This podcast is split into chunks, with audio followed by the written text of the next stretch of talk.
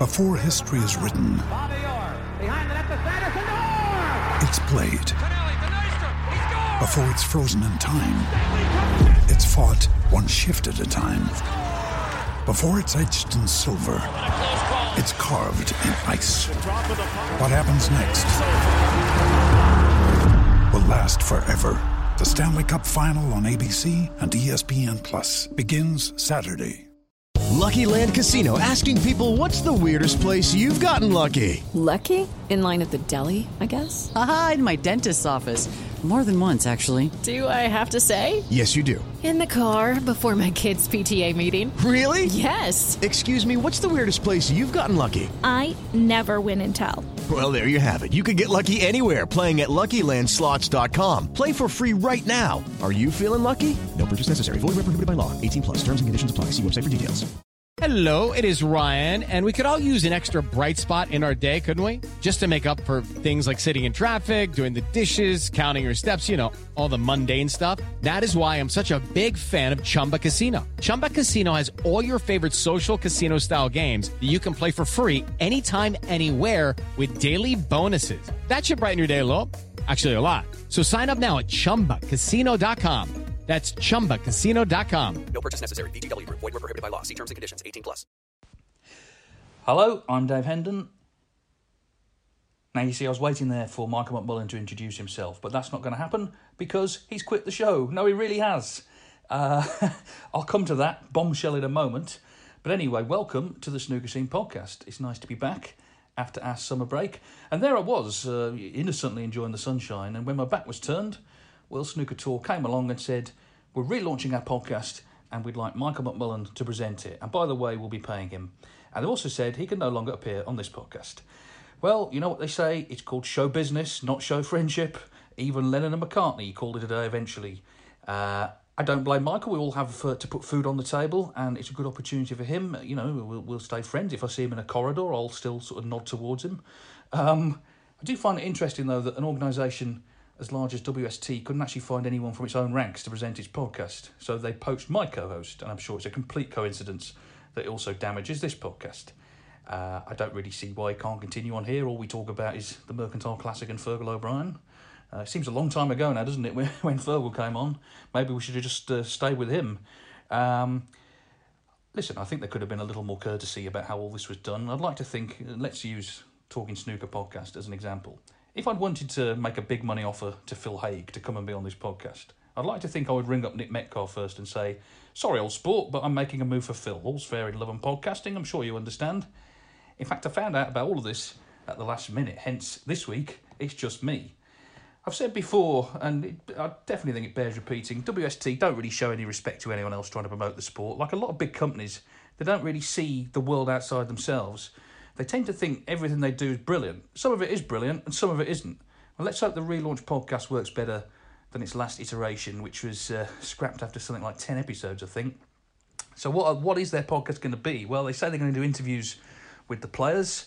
So basically, what I was doing on here six years ago when I launched this podcast, then. And by the way, if you delve into the back catalogue, you can hear my interviews with the likes of Neil Robertson, Stephen Hendry, Mark Williams, Mark Selby, Shaun Murphy, Ken Doherty, Graeme Dott, Mark Allen, Barry Hawkins, Kyren Wilson, Marco Fu, Alan McManus, Neal Foulds, Mark King, David Grace, Martin O'Donnell, Michael Holt, Martin Gould, Fergal O'Brien, twice, Peter Devlin, Jordan Brown, Ricky Walden, Gary Wilson, Anthony Hamilton, Ali Carter, Joe Johnson, Dominic Dale, and possibly others I've forgotten. Anyway, as you can hear, I've taken it really well. I plan to carry on for now, hopefully with some uh, special guest hosts, uh, co host in coming weeks. A bit like uh, on Have I Got News for You after Angus Deayton left in Scandal, although of course he was only doing coke with prostitutes rather than joining WST. So as I say, this week it's just me. I'm going to be going through your emails. Of course, as we ended our last uh, what we rather grandly called series, there was a week where we did we had I think one email and. Uh, you know, I rather pathetically put the call out. Well, thankfully, we have loyal listeners on this podcast and they answer the call. So a lot have built up, and we're going to start with Gareth McGinley. I think, it, I assume this is the Gareth McGinley that wrote the Tony Knowles biography Heartbreaks. So thank you, Gareth. This is on the uh, the big subject really that uh, that dominated discussion in the last few months, and that is the David Taylor fan club from the 1980s. The sort of uh, details, sketchy details, came out about the David Taylor fan club, but uh, Gareth has made inquiries. He says, I've just been catching up on a few of your podcasts. The David Taylor fan club discussion made me chuckle, as and as an 80s snooker enthusiast, I felt duty bound to go on a search to see what I could find. I was sure I'd seen an advert for the fan club somewhere previously, but unfortunately my search for that proved elusive. However, I did track down a few nuggets. He doesn't mean Steve Davis there. A few, a few nuggets, including some info on the fan club from a 1984 edition of Cue World, which also happened to contain a David Taylor competition. The questions from which you could use on a future podcast. This is huge, isn't it? It really is. He said I located a couple of funny tweets about the fan club as well. Well, uh, obviously this is not a visual medium, but he sent me these uh, clippings. Now this is I'm going to read from uh, the the Cue World in 1984. So this is a letter from a Janice Whitlock in Derby. Okay, and this is what she says. So they've obviously done a feature on fan clubs, and they've asked their readers to write in about fan clubs. And this is what she said. Okay, this is Janet Whitlock from Derby, the Cue World October 1984 edition. She says, I'm writing in answer to your request in data file in August Cue World for details about fan clubs. David Taylor's fan club costs £4 to join. For this, members receive a poster, a badge, a short biography of David, a membership card valid for 12 months, birthday cards and Christmas cards signed by David, newsletters, and news of any other, uh, any other offers which may become available. Now, the, first thing that jumped out at me here, four pounds in 1984. That's a lot of money. I mean, that must be you can times that by ten now. It seems a lot of money for. Let's just run these these goodies by you again. A poster, a badge, a short biography of David. I mean, how short exactly? Is it is it like a novella or is it just a half of an A4? It doesn't say. Uh, a membership card valid for twelve months. Birthday cards and Christmas cards signed by David. Newsletters, and. Uh, news of any other offers which may become available, which sounds to me like spam. The Q, the Cue World editorial staff, uh, I, I think, uh, sort of. I'm not suggesting the David Taylor fan club, by the way, it falls under this category, but it seems there are a few scam fan clubs knocking about because um, it actually says here in their answer they they uh, say you know keep them coming in, but it says uh, it says we've heard of a few people being ripped off by incompetent fan clubs. Well, I'm, as I say, no suggestion the David Taylor one was. We're still to meet anyone who's actually got uh, any of the uh, the badges or the posters, and it was a member. So if that's you, then uh, do get in touch. Now we continue. Uh, Daniel Schneider, apologies to Daniel. He actually emailed us in May. It went into the spam folder, which is why it, it didn't turn up until he alerted me to the fact he'd sent this email. So he's covered a few subjects. Firstly, he says, I was really sad to hear Colin Murray will not be presenting anymore for Eurosport. In my eyes, he was alongside Hazel Irvine as the best presenter in the game. I met him at the German Masters where I worked as a volunteer. He was always knowledgeable, highly professional, and very funny. His intro and outro lines were classic. It's a great loss for snooker, but I understand his move, even though I would never choose football over snooker. I wish him all the best.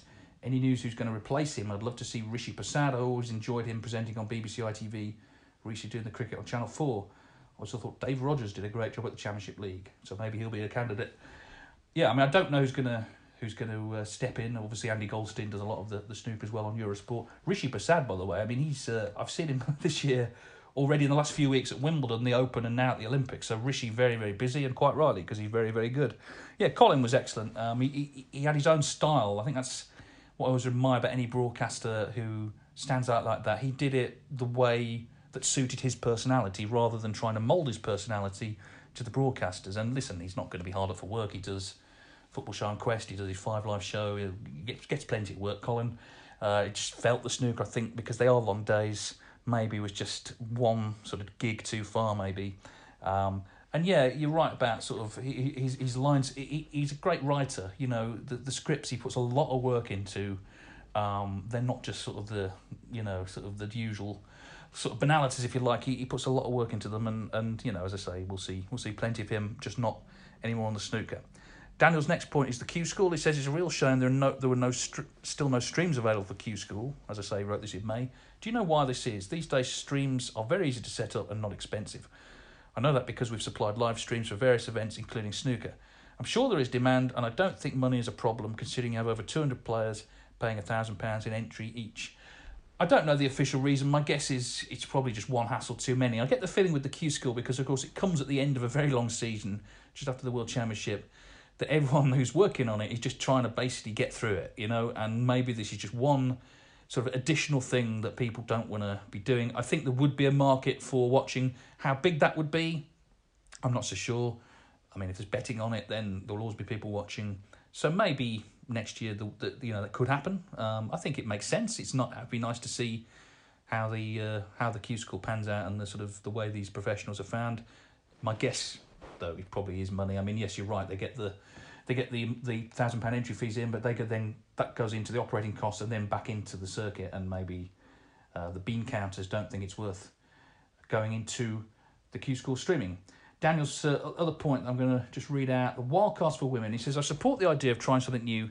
Just to remind you, uh, Evans and Ng On Yee from Hong Kong have been given tour cards. They're not wildcards, actually. They're tour cards as a quali- as the women's circuit is now qualifying circuit. So a bit like sort of the non-British uh, like Africa tour, Australia tour, some of the amateur tours, challenge tour, that sort of thing. Two cards for the women's circuit. Anyway, he says, I support the idea of trying something new see what impact it might have. So, from a commercial point of view, I think it's good to have two women on tour next season. However, I don't think the women's tour should be a qualification to the main tour, as it's not open to everyone.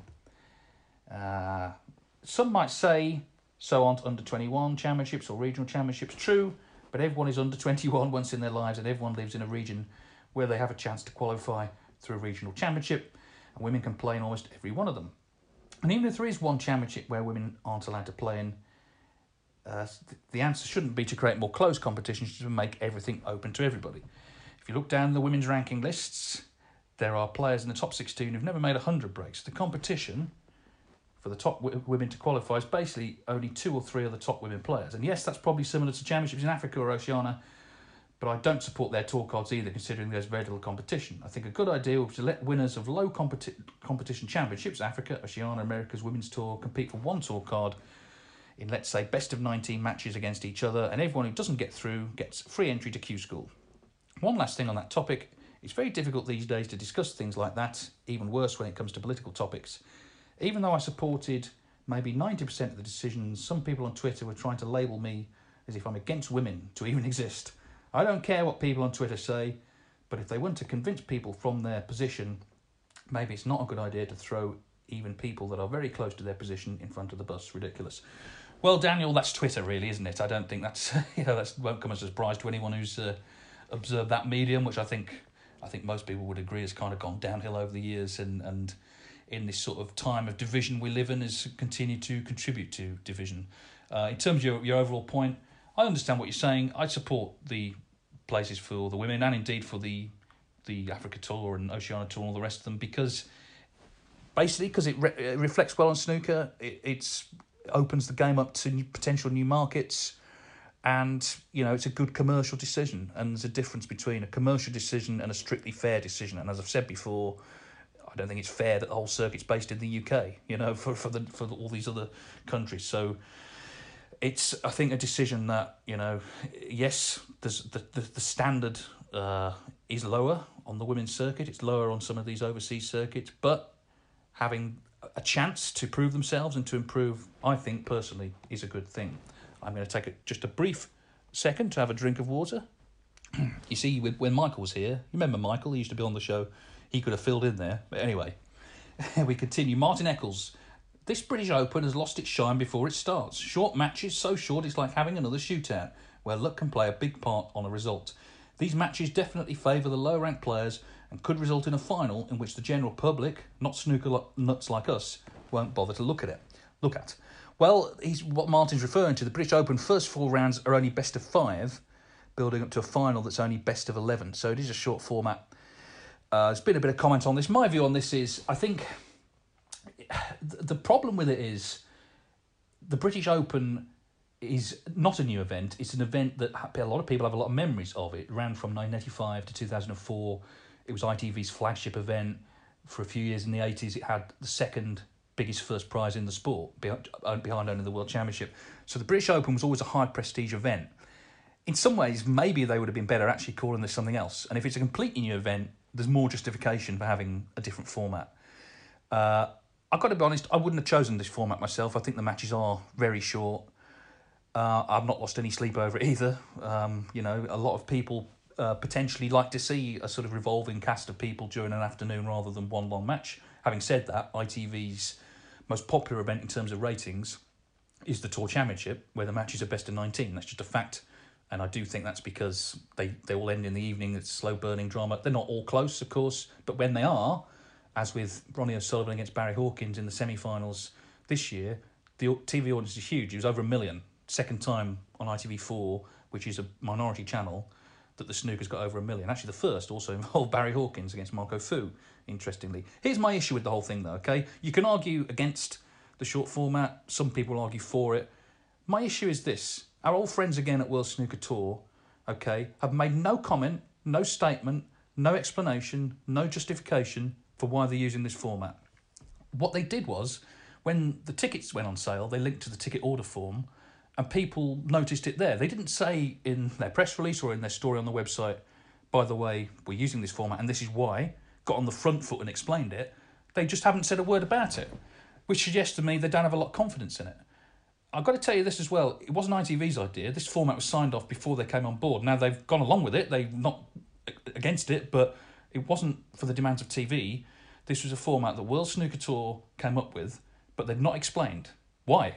Why not just come forward? Maybe they're spending too much time planning their new podcast. He says, not letting it go. but why not just say what? What's the what is the reason? What is the reason? They haven't said why. You know, there might be a perfectly good reason but at least come up with something. Don't just leave everyone hanging because it looks like actually you don't want anyone to notice. Well, people have noticed. I know a lot of players are not happy. Some players I've spoken to are all for it. Uh, they're all for a shorter format. They're all for any format actually. If you've got a chance to earn hundred grand out the week, but I just find it incredible. They haven't said they haven't given any reason why they're using this format. Um, I find it amazing actually. Um, maybe they will before the event starts, but they haven't yet. James Evans since discovering your brilliant podcast a few months ago, I've been hooked and listen every week, usually when I'm walking the dog. Admittedly, not hooked enough to trawl back through past episodes like some have done. I love the guy who went back to episode one and was keeping Fergal stats, etc. Yes, we've not heard from him for a while. He maybe he's, uh, I don't know, maybe he's found something better to do. He said, and last week's hard listen was in the realms of so bad it's good territory.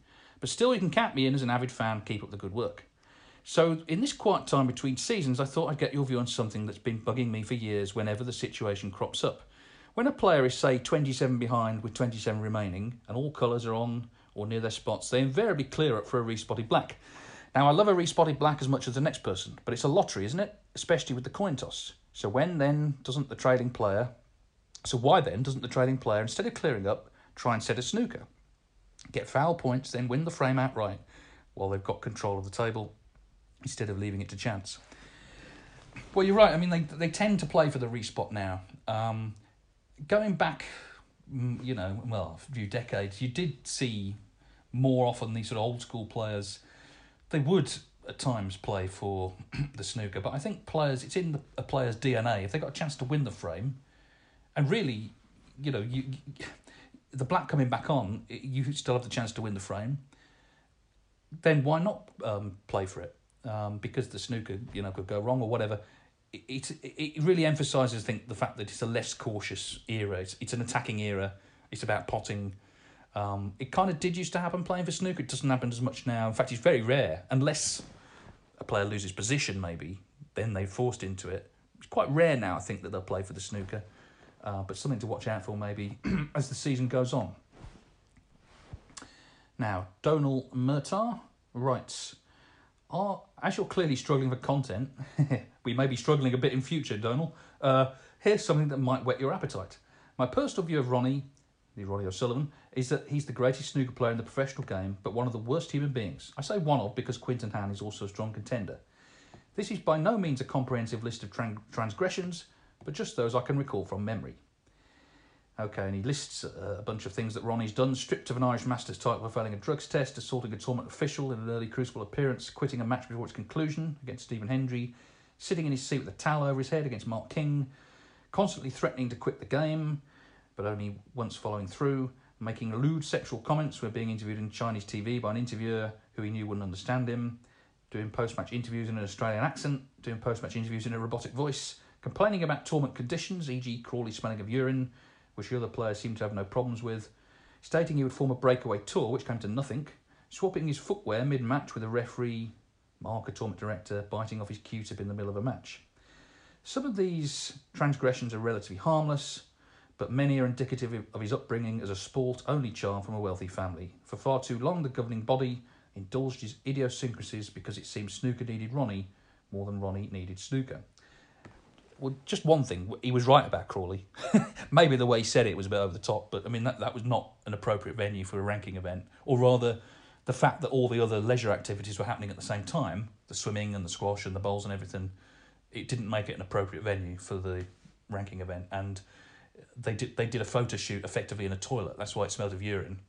It just wasn't an appropriate way to treat top sports people. But anyway, on the, on the wider point, I'm actually going to defend Ronnie O'Sullivan here um, for this reason. Okay, he he has caused hassle for people working in snooker, including myself at times. Uh, I don't, however, think Ronnie O'Sullivan is a malicious person. It isn't like Alex Higgins, who, particularly towards the end, when he was at tournaments, there was always a, a, a slight feeling of threat, sometimes a physical threat. You don't get that with Ronnie. What you get with Ronnie is a man who has huge, and I mean huge, mood swings. Okay, we all have mood swings. We all at times feel really good and at times not so good, but his are pretty violent and they can happen within a space of a few hours. And I'll give you an example. Okay, this is from last week. I was at the Championship League at the Morningside Arena in Leicester, and Ronnie was playing first match of the season. Turned up for his match at twelve o'clock. Could not have been in better spirits. He was really buzzing to play. I mean, I wasn't earwigging, but he was literally sat next to me. He was on the phone to someone saying, "Yeah, I'm playing snooker again. Really looking forward to it." And he was looking forward to it. You could see he was chatting to everybody. Really good mood. He said, "You know, yeah, Leicester's nice, isn't it? Next time I'm going to come on the train. It's only an hour from London. I'm going to. There's a canal. I can go running. I'm going to get some pals to go running with them." All was good. He went out and played his first match. Uh, he didn't play great, but it was the first match he won. But then he had a four hour gap until his second match. And that's a lot of time when you've got nothing to do. He couldn't actually go running last week because he had an injury.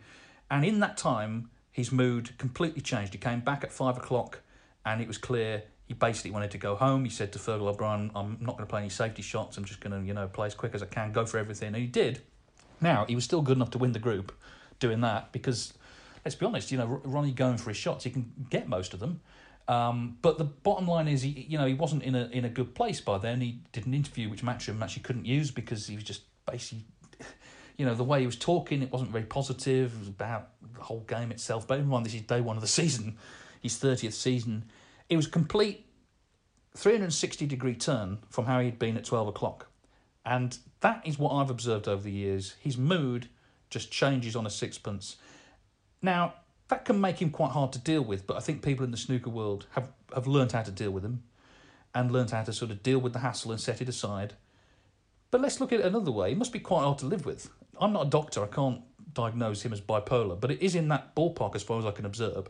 The just the real shifts in mood. He's had to deal with this, you know, his whole life. It can't be easy. It also can't be easy. Okay, you know, he did have quite um, as an early early in his early life quite a privileged upbringing. He had a table at home. His dad got top amateurs professionals to come and play him, so he had advantages maybe some players didn't. But he still had to do everything else on his own. When you're out there, you're on your own. He won the UK Championship at 17, so he became a huge star. And okay, that opened the door to money and endorsements and all the rest of it. But he also became public property at a very young age. And, uh, you know, I'm, I'm sure everyone listening to this, certainly me, we've never had to deal with that. We never experienced it. We don't know what it's like. It must be difficult. It must be difficult. Um, there are many advantages as well of being famous, of course. But I get the feeling that Ronnie is actually quite a private person and doesn't like all that hassle. So, essentially, even though you've listed things that have happened, and I'm not defending them, I think that the bottom line with Ronnie is just that violent sort of mood swing that he suffers. He never quite knows himself what it's going to be like. And given all that, what he's achieved on the table is remarkable, really. A sport that is associated with discipline. Um, to have achieved all that with, you know, this, this whatever condition you want to call it, he definitely has it. Um, and indeed, he's written books where he's discussed, you know, his, his, his problems with mental illness. I actually think he's a, he's a credit to the sport. And like I say, you know, he can be he can be difficult to deal with at times but his contribution to the sport far outweighs any of that stuff. It far outweighs any of the things he says in interviews. It far outweighs any of the. I mean, talking in an Australian accent was weird. It was odd. It, was odd. it didn't damage the game. It didn't damage the game. It was a talking point. Just one of those things. So, broadly speaking, I'm going to defend him. Like I say, he's not a malicious person. Um, he can be really good value. At other times, he can be challenging to deal with for, for the reasons I've, I've talked about. Uh, we move on to Kerry Richards, who says the bombshell of there being only one email sent last week, this was a few weeks ago, of course, has prompted me to fast track one I was going to send once the season resumed. The basic premise is similar to that which occurs with the Ayr Gold Cup during the flat racing season, where in 1992 an Ayr Silver Cup was created as a, as a race for horses not rated high enough for the main event. Although an obvious secondary event, it, it's always a competitive heat and a nice prize for owners and trainers alike. In a snooker sense, I'll be fascinated by a tournament for mid ranking players, preferably those outside the top 32. Before we touch upon some obvious issues with this principle, such an event would be of great interest to me, where the likes of Scott Donaldson, Mark Joyce, and Robert Milkins will be at the head of the betting market. I'd find that refreshing. There are so many quality players beneath the top 32 who, bar the odd good result against a big name, rarely go deep into tournaments. How would Mark Davis, Lou Hirschen, or Mark King genuinely fare against similar ranked players in a semi final? There are obvious flaws with this, such as a tournament that effectively rewards the less successful players, not allowing the top 32 to enter, or even running the event concurrently with a top 32 event, and the issues around sponsorship and a lesser prize pot. But as a one off each season, I think it would capture the interest of genuine snooker fans as something a bit different. Crash helmet firmly in place for all for the flat this will no doubt get. Thanks as ever for the great work each week with the podcast, and long may it continue. Well, we'll see about that on that last point. But anyway, um, now my memory is about 30 years ago, there actually were some tournaments that were for players, certainly outside the top 16, maybe the 32. And I'm pretty sure David Taylor won one of them. I think David Taylor, who seems to be the new Fergal on this podcast, he won something called the Appleyard Ripon tournament. Now, you know, this is a tournament I suspect even he maybe has forgotten about now, but I'm pretty sure that that was uh, for players outside certainly the 16, because, you know, why would he have won it at that stage? He was sort of dropping down the rankings. Um, I have a feeling Robbie Foldvari either won one or possibly lost to Alex Higgins in one. There was a, a fa- there was favourite fried chicken who you know the sort of the, the the company Kentucky Fried Chicken could have been. They sponsored one, which I think possibly Alex Higgins won or, or lost in the final of. Um, I know this is not exactly uh, this is not exactly the sort of hard fact you've come for, but I'm pretty sure that these events in the late eighties were a thing. Now you know without wishing to pick at an open sore. If Michael was here now, he would definitely know all this. He would remember all this. He'd give you the scores. Unfortunately, he's not. So, so um, maybe some more research needs to be done on that. But I think these tournaments did exist. It's an interesting idea, um, sort of second tier within the actual tour. Um, I suppose, though, what you could have is a situation where players, for example, 17 to 32, so they don't get in the Masters, they wouldn't get in this either, they'd feel a bit left out. Suddenly you're being punished for being 31 in the world. Maybe for 33 you get in these other events. And also, I suppose, again, from a commercial perspective, a marketing perspective, who's going to sponsor them, who's going to broadcast them, would there actually be a public appetite for them? I, I suspect, on balance, people would probably feel there wouldn't be. They'd like to watch these players, but in a tournament with the top players. But you know, an interesting thought, Kerry. So thank you for getting in contact. Christian Barber. The reason I wanted to email, Christian says, was to pick up on a couple of things which have been mentioned after Judd Trump spoke out recently. So this interview that he did with Phil Haigh still rumbling on from before the World Championship. That's me adding that in, by the way. That's not uh, that's not Christian. He continues. As someone who enjoys snooker but wasn't born in time for the snooker boom, watching documentaries such, a, such as Gods of Snooker and hearing yourselves talk about the era which I wasn't able to see is so important to me as it provides a history to the game which acts as a framework into which my own experiences can fit around. As an example of what I mean, I'm also a big football fan, being born and bred in Portsmouth. They are my team. Despite countless pundits reminding us when we see statistics posted about achievements in the Premier League era that football did exist before the Premier League, that history is very rarely referred to now, and that's a real shame. For someone like myself, I wouldn't have had the opportunity to learn all about club legends such as Jimmy Dickinson and Alan Knight if we hadn't had the opportunity to look back and enjoy the past, and it's helped to shape the way I act and feel about my football club. But this history is sometimes hard to come by because all focus is now on the Premier League era. Back to snooker then, and my point really is to encourage you to keep doing exactly what you are. Make those niche references, refer to the past as often as you can, because for me, it allows me to fill in the gaps in my snooker knowledge. I know all the main stories, but sometimes you guys just have to mention something little that makes no sense to me, and it happens a fair amount, but it gives me the opportunity then to research that and to continue to backfill my knowledge base. In fact, the kind of thing that I'd love to hear is something like a short or even better long profile on past players. I'm not sure if it's something you've done in the past, but a short history, maybe pick one player per week, and a profile of players doesn't always have to be past players. You could do current ones too. Just something covering how they got into snooker, what their traits were, how successful they were, etc. Because even now, I hear you talking about players who were in the top 16 in the early 90s and their names I've never heard before, and it'll be fascinating for me to hear more about them. Thank you very much, Christian. Well, um, on that latter point, I don't know if you've how many back episodes you've listened to, but we did a thing a few years ago called the Snooker Player Bingo, which Phil Yates, uh, Neil, and Alan and various people appeared on, and basically it was just chatting about sort of. Long, in some cases, long forgotten names. In some cases, better known players, but stories about them. So maybe check those out. There's all sorts, all sorts going on there. Um, it was interesting, you know, talk about nostalgia in snooker. It seems to me it's, it applies to every sport. Oh, you know, if you watch the European Football Championship, certainly on British television, the amount of nostalgia about the past when it came to the England team, particularly Euro 96, which has been romanticised to the extent where you could be forgiven for thinking England actually won it. The amount of times it's sort of wrapped up in this sort of uh, bow of nostalgia. I'll go back to what I've said before. To me, history is very important. History is very important to know where you've come from, um, to know what what uh, what's happened in, in this case in in the snooker world, how we've got to where we are.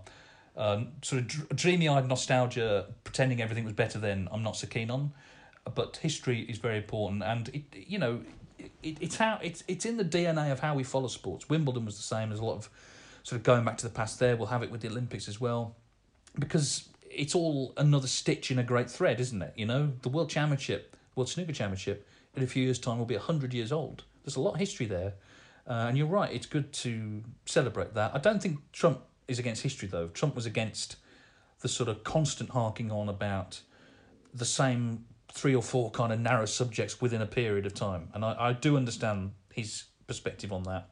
Um, but it's good to know that you're you're up for niche niche chat. Um, so we will. Well, I say we. I will. I will uh, hopefully continue it. Right. Uh, we continue. Where are we? Tim forty. Thanks for such an entertaining podcast. Tim writes. Your show is now cemented into my weekly snooker diet, especially as I drive to my snooker league matches on Monday evenings here in Melbourne, Australia. After listening to episode 163 and hearing you only received one email, I got concerned you'd be deflated and hang up your pod mics. Well, Tim, irony of ironies, one of us has. Uh, or rather, he's taken his pod mic to another another podcast. so here's my contribution to boost morale and to remind you what you do means something to people. I was born and bred watching snooker football and rugby league in Yorkshire, mainly in the 80s.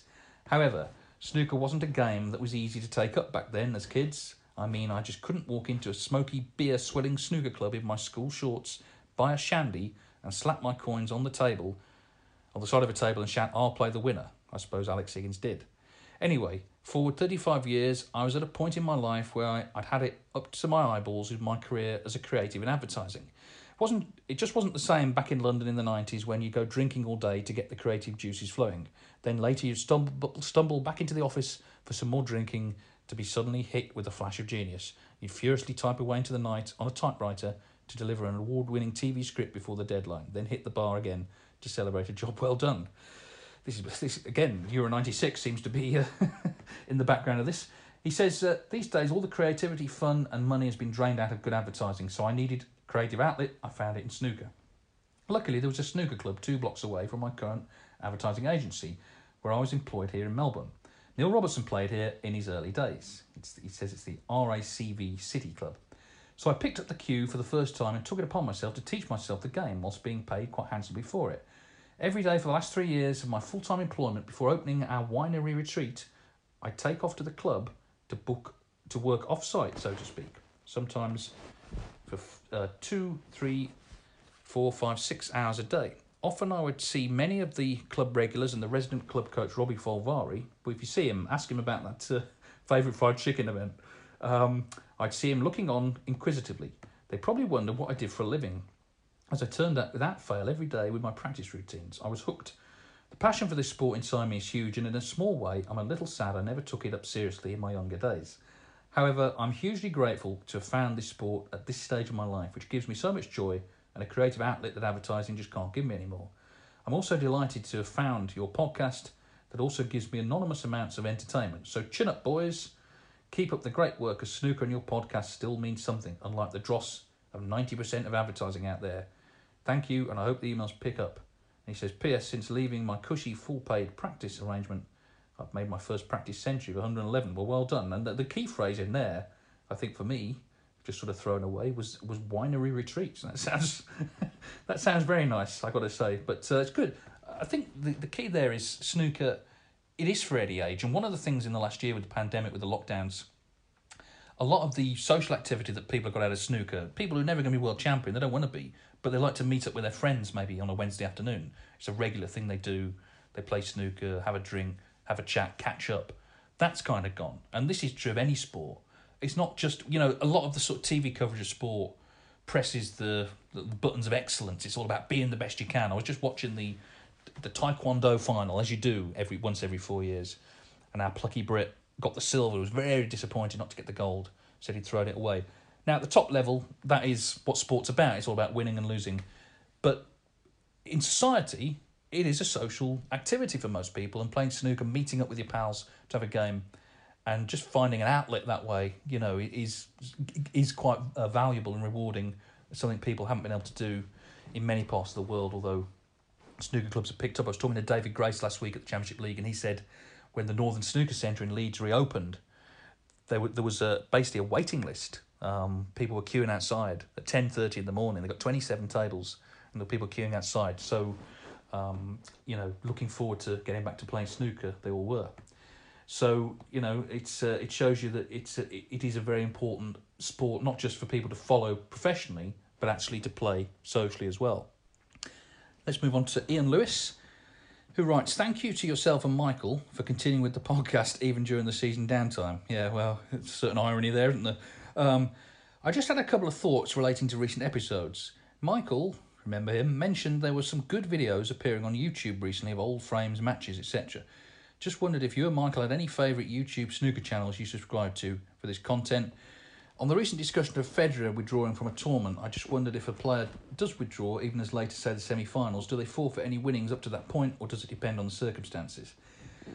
Well, on that latter point, it does depend on the circumstances. I mean, if you're taken ill, you know, and you have a doctor's note, then you, you will get your prize money.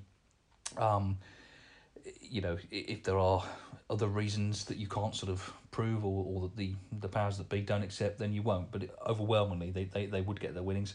YouTube, uh, there's several channels. There's MJT Snooker, uh, Stephen Trevor. They're two that have all sorts of old stuff. Um, and from there, you, you will automatically link to other accounts. There's one one I've noticed called Road to Snooker Finals. They've got a lot of stuff there, um, and there's a few others as well. But but yeah, if you get into that area, start searching for those guys. MGT, MJT Snooker, Stephen Trevor. There's loads of stuff on there. It's, it must be people who taped stuff years ago, or got access to people who did um, and you know, literally hours of fun can be can be had. And I, I find it obviously the snooker fascinating from that time, but the TV coverage as well. Um, it's interesting to see how it's evolved. It's evolved for the better. It really has. TV coverage now so much better. The, the amount of cameras, the angles, um, you know, this, the the fact there's a, a score graphic on screen all the time. That didn't happen until the, the, the mid nineties. Um, you could watch snooker for five minutes or so and not know what the score was. so yeah, things things have changed, things have improved, I think. And but anyway, it's it's, it's all there on YouTube. Lee Wall writes, "Do you think the lack of young players bursting onto the scene is a genuine concern? Is snooker in danger of sleepwalking into a scenario where in five or so years' time the circuit has become stale due to being to still being full of the same old faces and not many players under thirty winning tournaments?" Well, it is a concern. Um, they're coming through at a in a, at a smaller rate they're breaking through as champions as well um, later than they once did. Yan Bingtao, of course, accepted. I mean, he is a player who's won the Masters at the age of 20, so, you know, you can't argue with that. Um, but the, the sort of what we perceive as young players are now older. When you look at what the Hendrys did, Stephen Hendry won seven world titles uh, by the well, he was 30 when he won his seventh. Incredible. Uh, Ronnie O'Sullivan won the UK Championship, as I mentioned earlier, at 17. John Higgins won three ranking titles as a teenager. Ding Junhui emulated that. These are special players, these guys. Um, but, you know, we know that it, there's been a bit of a drain in terms of the number of uh, places, the number of competitions for younger players. There's been a societal change, cultural change in the UK. Around the world, though, places like China's the obvious place. Uh, there are players coming through, but we come back to this thing where everything's if everything's based in the UK, qualifying and so on, it costs money to come over. Now, Ch- Ch- the Chinese players are funded, the Hong Kong players are funded, but not everyone is. Igor Figueiredo um, was saying he did an interview on the WST website. They've done a, now. Let's for once actually pay them a compliment. They've done a lot of really good interviews this summer in the gaps between events, and the one with Igor was interesting. And, and he was talking about snooker being in the Olympics.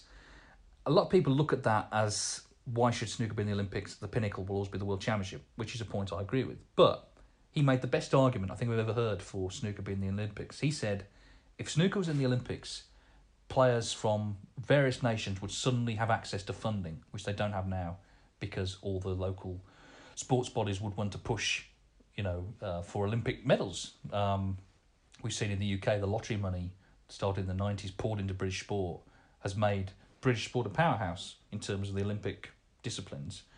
Um, the irony being, actually, you know, we're already great at snooker. Maybe we wouldn't need it, but a lot of countries would. And Igor, you know, has to fund himself. It's not easy, and he's in the same position a lot of non-British players are in. But if it was an Olympic sport, maybe they would have access, access to it. Um, by the way, there's absolutely no prospect at the moment of it becoming an Olympic sport. It's very unlikely. I would I would imagine. Uh, well, I think 2030 actually is the earliest it could be, um, and that's just been announced for Brisbane in Australia. Don't see any reason really why they would want snooker necessarily in the Olympics there. So I know Jason Ferguson, the WPBSA chairman, it's his dream to sort of pull this off. He's done a lot of work, but I have my doubts personally whether it'll happen. But I think Igor Figueiredo's argument was one of the best that I've actually heard. Martin Eccles, who we heard from earlier, sent another email. He said, Hi, gentlemen, seeing that you're needing an email and Finland are watching the football, Ma- uh, Martin from Carlow has posed a question. Had Stephen Hendry had had Stephen Hendry not ever taken up his cue, what number of world titles would Steve Davis have won? And if O'Sullivan hadn't picked up his cue and Hendry played a bit longer, the same teaser how many titles for the Scot? Well, it's we don't know is the answer. Um, obviously, if those players had never played, someone else would have come in and say Steve Davis had never played snooker. Well, what well. One of the things I don't think would have happened is I don't think snooker would actually have become as big. I, I mentioned before, I think he's the key figure, definitely in making snooker respectable. But leaving that to one side, I guess there would have been more chance for people like Alex Higgins, Cliff Thorburn, Terry Griffiths, Dennis Taylor, the 80s players, to win world titles, maybe Jimmy White. Um, but yeah, I mean, it, it's an impossible question to answer, isn't it? Um, someone else would have won them, I guess. Maybe, you know, if Hendry uh, had, had, had not had Ronnie O'Sullivan to deal with, or, or, or in fact Higgins and Williams, he would have won more, but there's just absolutely no way, I'm afraid, of proving it one way or the other. Tony Finnegan writes, just like to digress slightly with a story from one of my past visits to the World Championship at the Crucible, but don't worry, there is a point to the story. Listen, Tony, it doesn't, it doesn't matter if there is or not, I'll, I'll read out anything at the minute. He says, It was back in 2005, and myself and a friend had tickets for the first round clash between Anthony Hamilton and David Gray. We knew Ronnie was also playing that morning against Stephen Maguire, but would be on the other side of the dividing screen. As both of us were big Ronnie fans, we were slightly disappointed, but still very much looking forward to the Hamilton Gray match. I even half jokingly said, if our match finishes first, they may lift the screen up and we'll be able to see some of the Ronnie game. Well, these words came back well and truly to haunt me. The scene was set, the players were introduced, the screen came down, the matches began. Both Hamilton and Gray were clearly struggling with the occasion. There was no fluency, lots of unforced errors. The highest break in the first session, I don't think, got above 40. The groans from the crowds increased as more easy balls were missed, but no one could doze off because on the other table there were frequent bursts of rapturous applause and cheering as centuries, big breaks, and long pots were flying in from everywhere. The crowd for the Ronnie game went for their mid session intervals. The second frame for the Hamilton Gray match was just starting. In the end, the players were pulled off with frames still to play to make way for the afternoon session. There were times when I just wanted to shout, please lift the screen up, but of course, as a snooker lover, I contain myself. Anyway, the point of the story at other multi table snooker events, there is a small waist high barrier between tables which allows you to see the action on the other tables. I may be wrong, but I think the Crucible is the only multi table event now with the floor to ceiling d- divider. So is this because the players obviously prefer less distractions from adjacent matches? Maybe it's so the sponsor can have greater coverage, a greater coverage area on the dividing screen, or is it the lack of space from a waist high screen the players may be nearly touching each other with their cue arms? I realise it's always been tradition at the Crucible for the floor to ceiling divider. And after all, Cliff Thorburns 147 wouldn't have been the same without Bill Werbeniuk's head peeking around the screen as he was aiming for the yellow. I also remember Shaun Murphy asking for the screen to be lifted up when he was on a 147 so to allow the whole crowd to see the action. He wouldn't have had to do this if there had been just a waist high screen. I would be interested to hear yours and Michael's thoughts on this issue. Yeah, good luck with that. Uh, should it change? Will it change? Or will the scramble for the crucible seats situated on the centre aisle that allow views of both tables continue to be the most sought after tickets on the circuit? Incidentally, I thought Anthony Hamilton's commentary for Eurosport at the last World Championship was excellent, and if he's listening, I hope he doesn't take this email about his previous matches too personally.